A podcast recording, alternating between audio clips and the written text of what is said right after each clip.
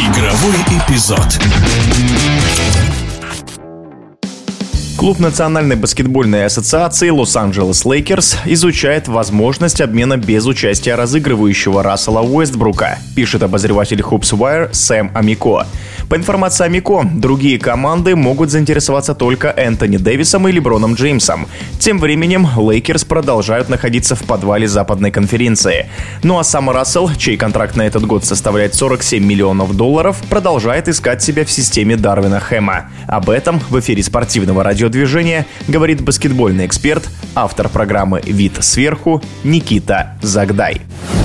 Рассел Вестбрук, главный неудачник стартовавшего чемпионата НБА. Тот самый защитник, который способен показывать феноменальные цифры. Трипл-дабл в среднем по регулярному чемпионату. Цифры, которые повторить, наверное, в ближайшем будущем никто не сможет. Слишком далеко ушел баскетбол, и индивидуальные качества уже куда скромнее в плане результатов команды. Но Рассел Вестбрук, который завоевывал самый престижный индивидуальный приз в американском баскетболе, приз MVP регулярного чемпионата, становился лучшим в лиге. Сейчас не может найти себя на площадке. Команда не знает, как его использовать. Он выходит в старте, у команды ничего не получается. Ужасный процент попаданий, много потерь. И, конечно же, все соперники приготовились к тому, что в Лейкерс нет игроков, способных играть без мяча, растягивать защиту. У кого мяч, тот капитан. По такому принципу действует Лейкерс. И слишком много баскетболистов, собранных с индивидуальными сильными качествами, но слабые в командных взаимодействиях. Даже Леброн Джеймс, показывая феноменальные цифры, цифры, все равно допускает слишком много промахов и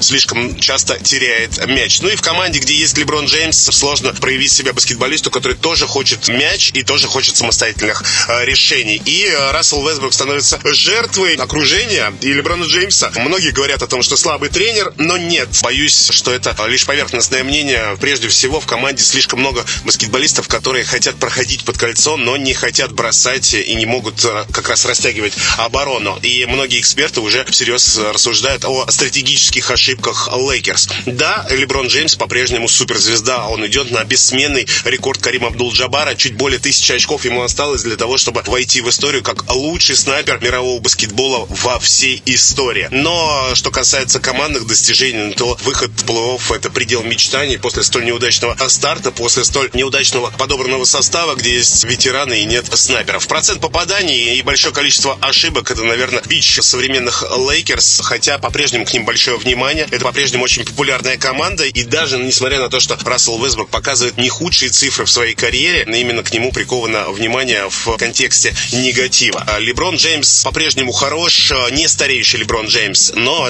что касается Лейкерс и их чемпионских амбиций, даже имея трех суперзвезд в составе, этого недостаточно. Это в плане маркетинга помогает Лейкерс продавать майки, абонементы, дорогие билеты, быть привлекательными для спонсоров и телетрансляций трансляции, но не для того, чтобы выигрывать чемпионат.